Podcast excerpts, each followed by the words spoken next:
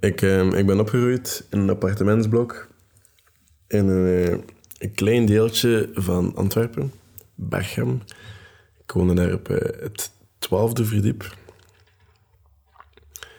Uh, zonder papa, want ik, uh, ik wist niet wie dat mijn papa was. En opgegroeid met een mama die eigenlijk niet kon zorgen voor twee kinderen.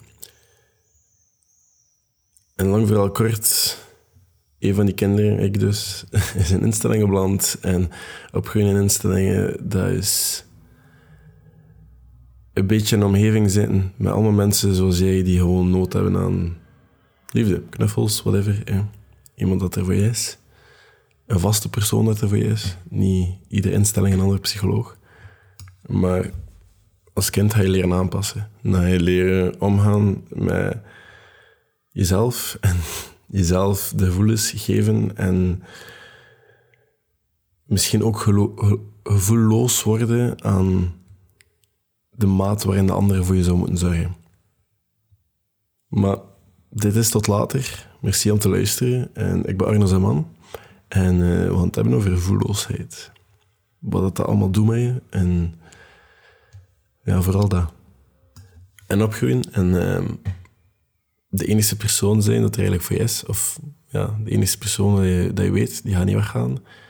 En die gaat, die gaat je nooit verlaten. Al de rest heeft min of meer je altijd verlaten. En ik spreek nu voor heel veel kinderen uit instellingen of kinderen uit weeshuizen. Of geadopteerde mensen. We zijn allemaal een beetje hetzelfde schuitje op dat vlak.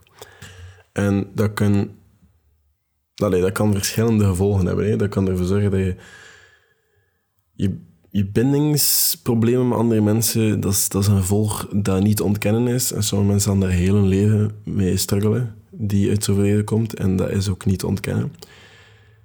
Of dat, dat nu in bindingsangst voortgaat of gewoon letterlijk bindingsproblemen. En dat heeft verschillende mogelijkheden. Hè? Dat zijn mensen die heel verschillende soorten affectierelaties gaan hebben met verschillende mensen.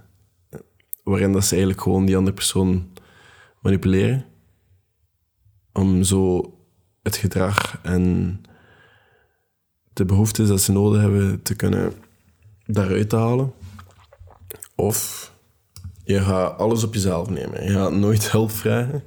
En als je hulp vraagt, is het vaak al te laat. En je gaat dat niet doen omdat je bang bent dat mensen je gaan verlaten. Of dat je mensen gaat teleurstellen. Of jezelf gaat teleurstellen. Er allemaal verschillende redenen, je gaat gewoon op niemand rekenen. Je gaat het allemaal zelf doen en de enige persoon dat je zelf is. En ook gewoon de grootste reden is dat je het allemaal zelf gaat doen, is gewoon omdat je bang bent om controle te verliezen. Je bent bang dat je hetgeen dat je hebt in heel die situatie, dat je dat gaat verliezen. En dat is controle. En ik ben vaak die laatste geweest, maar ik ben ook in mijn begin internaat en zo jaren de eerste geweest, omdat je als kind vaak leert, eh, vooral een kind dat thuis mishandeld of ja, met abusive situaties of in abusive situaties terechtkwam, dan leer je vaak emoties inschatten. Dan leer je, ah, oei, nu zijn ze kwaad, nu moet ik opletten, nu is die verdrietig, nu moet ik ook opletten, nu, moet, nu doet hij dat. Je leert de hele tijd de andere persoon inschatten om jezelf een beetje te beschermen. Waardoor je heel goed wordt in emoties lezen en heel goed wordt in mensen inschatten. En als ik dat doe, gaan mensen dat doen. En als ik, dat, als ik me zo gedraag, gaan mensen zich ook zo gedragen. En zo kreeg ik als jong kind redelijk veel gedaan. Op een bepaald moment. En ik was daar redelijk manipulatief en ik kwam me daar heel bewust van. En ik voel me daar ook niet schuldig voor. Um, dat was eerder een overlevingsinstinct, denk ik dan. En nu nog altijd ben ik eerder deel van het laatste. Het gaat heel lang duren tegen dat ik hulp ga vragen aan iemand. Of tegen dat ik zelf ga. Ik ben iemand die opkopt. Ik ben altijd zo geweest. Ik ben altijd... Van binnen denk ik altijd nog altijd dat, er, um, dat ik de enige persoon ben waarop ik echt kan rekenen. Dat ik de enige persoon ben die, die niet liegt of de waarheid zegt of die er altijd gaat zijn. Dus als er iets is, reken ik op mezelf. En als ik het niet kan oplossen, ja, dan is het te laat. En dan zie je wel. Maar tot nu toe kom ik altijd op mijn pootjes terecht. Maar ik ben zeker iemand die alles opkopt. En of dat, dat goed is, zeker niet. Of dat dat verstandig is, zeker niet. Of dat je dat moet doen, alles opkoppen en niet met niemand over praten, zeker niet. Is het daar makkelijk om daar gewoon die stap te nemen en met andere mensen te praten? Ook zeker niet. En heel deze podcast blijft altijd het concept van eerlijkheid en gewoon zeggen waar het op staat en zeggen hoe dat voelt, zeggen hoe dat doet. En ik ben er ook eerlijk in. Ik weet, ik ben heel goed in advies geven, ik ben heel goed in zeggen wat iemand anders moet doen, maar dat zelf volgen is vaak heel moeilijk en dat puur door de manier waarop ik denk of de manier waarop ik soms in elkaar zit.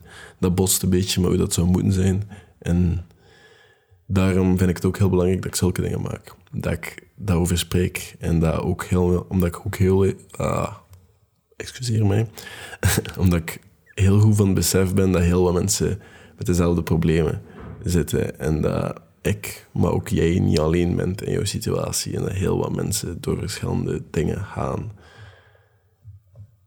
En ondanks dat ik graag zou willen in sommige situaties dat ik er alleen in ben, omdat je toch zo het gevoel had of hebt of doorgaat dat je de enigste bent in die situatie en dat niemand je verstaat. Er zijn altijd andere mensen in dat dark side land geweest. En er zijn andere mensen die jou begrijpen. Misschien in jouw omgeving, maar er zijn mensen. Ik ben zeker niet de enigste. Maar ik ben dus iemand die graag heel ver vooruit denkt, of iemand die denkt dat hij graag vooruit denkt en graag mensen leest en graag stappen vooruit denkt. En dat heeft zijn redenen. Dat heeft zijn redenen. Eén daarvan is gewoon omdat ik bang ben, allee, verlatingsangst heb, um, of bindingsangst. Ik ga me niet binden aan een persoon met die reden dat ik denk dat ze altijd weggaan. En dat zorgt er ook voor dat ik gewoon heel hard denk en heel hard stap vooruit, gewoon omdat ik altijd controle wil houden over de situatie. En dat zijn dingen dat, dat ik doorgaan ben, dat ik, dat ik heb meegemaakt. En onvermijdelijk heeft dat ervoor gezorgd dat ik heel gevoelloos ben ten opzichte van heel veel dingen. En dat heel veel dingen mij iets te weinig doen. En ik ben iemand die altijd opgegroeid is met, met het idee van dat andere mensen eerst moet helpen. Dat je moet denken aan andere mensen. En dat is die quote dat ze zeggen van heal people, heal people en hurt people, hurt people. Dat is waar. Mensen die pijn hebben en ik heb heel veel problemen. Um, Maar ik denk ook niet, mensen die gebroken zijn of mensen die pijn hebben of mensen die het slecht hebben, dat die geen andere mensen kunnen helpen. Ik denk wel dat je jezelf moet prioritiseren en voor jezelf moet zorgen. Maar ik denk niet dat... Allez, ik denk wel dat het verkeerd is om te denken al hetgeen dat andere mensen hebben gedaan, die sufferden op dat moment of echt pijn hadden. En al die dingen dat ze dan gedaan hebben van andere mensen, dat die per se slecht zijn. Dat die per se niet echt iemand anders kon helpen in die situatie, ondanks dat slecht zijn. On, ondanks dat we graag denken dat we ergens doorkomen, ondanks dat we graag denken dat we ergens van genezen, ondanks dat we graag denken dat het allemaal op een dag voorbij gaat zijn. Ik denk dat dat een proces is dat niet stopt. Ik denk ook dat depressie heen en terug gaat wanneer dat hoesting heeft. En dat jij daar gewoon beter weer mee op gaat. Maar daar gaat het nu niet over. Het gaat niet over gevoelloosheid. En het gaat nu over opgroeien als kind in een situatie dat je eigenlijk gewoon heel de wereld wantrouwt. Maar toch, iedereen wil helpen. En iedereen helpt en dat heeft zijn voordelen. Je maakt ook wel degelijk een impact op bepaalde vlakken. En je bent ook in staat om mensen te helpen. Al is het de man aan de lijzer. Als je die podcast geluisterd hebt. Maar dat kan van alles zijn. En dat heeft voordeel, nee, want je gaat meer keren, je gaat meer te weten komen, je gaat met veel interessante mensen spreken. Nadeel is gewoon dat je nooit leert vragen om hulp en dat je nooit gaat spreken over wat dat er mis is met jou, want je kapt alles op en je gaat alles van binnenuit proberen oplossen. Maar ondertussen gaat het wel veel beter, ondanks dat ik soms nog altijd veel te sterk ben in relativeren en anderen hun problemen als vaak veel te... alleen nog altijd veel te nutteloos vind, of eigenlijk helemaal niet zo erg. Maar ik hoef dat ook niet erg te vinden. Ik hoef mij daar ook niet druk over te maken. Soms moet ik gewoon het enige zijn is verstaan en luisteren wat ze zeggen. Maar de gevoelloosheid en veel dingen dat mij eigenlijk heel weinig doen of niks doen en het in de war zijn en dingen in vraag stellen van waarom, hè. Dat zijn dingen die terugkomen, dat zijn dingen die er zijn. En ik, ik heb vandaag een uur naar de lucht zijn staren. En mij heel veel dingen zitten afvragen. En vandaar ook de podcast die normaal gepland was op vrijdag op, even aan de kant is geschoven en ik ben dit begin opnemen. Omdat ik hierover wil praten.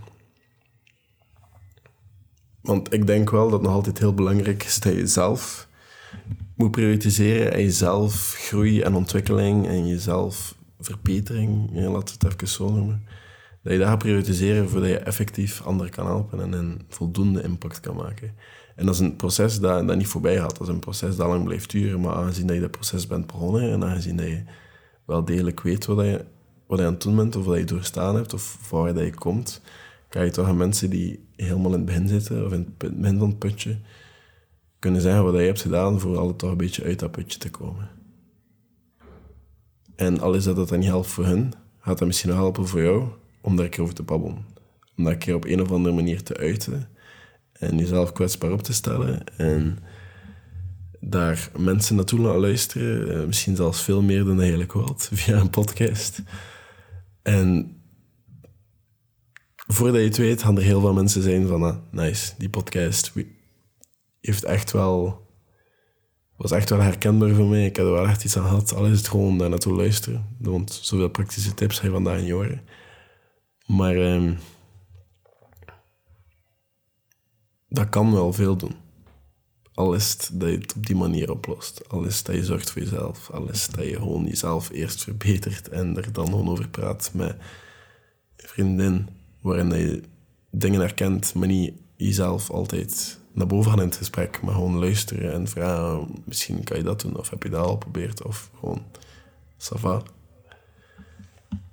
Dat kan, again, gewoon van alles zijn. Maar vanaf dat je zo meer oké okay begint te zijn met jezelf en begint stappen te zetten naar een richting dat misschien een beetje bang is, allee, waar je misschien een beetje bang van bent, maar misschien wel weet dat je, dat je daar naartoe moet en dat je aan het groeien bent en dat je meer blij bent met jezelf en je huidige situatie en alle dingen rondom je. Ook al ben je nog niet volledig tevreden. Ga jij, of allee, ik heb dat toch gehad, alleszins meer binnen voelen. En soms tot in het extreme dat je misschien even gaat moeten rouwen. Dingen herinnert van je jeugd dat je had opgekropt in een systeem of in een doos had te stoken dat je eigenlijk liever niet meer opent, omdat het dan allemaal vergeten was als beschermingsreflex, maar dat zit er allemaal nog in, in dat hoofdje. En dan besef je dat dingen misschien erger waren dan, als je, dan, dan dat je dacht. Maar uiteindelijk, maar uiteindelijk leer je die dingen accepteren en leer je daarmee omgaan en heb je meer zicht op de huidige situatie. En dat zorgt er ook gewoon voor dat je dingen die je nu hebt of meemaakt, of dingen hoe dat je je voelt of hoe dat je gedraagt, dat je die kan plaatsen en dat je weet van waar dat ze komen. En dan kan je die dingen ook gaan oplossen. Dus het is echt oké okay dat je eerst je, jezelf helpt en het is echt oké okay dat je eerst zorgt voor jezelf voordat je zorgt voor anderen.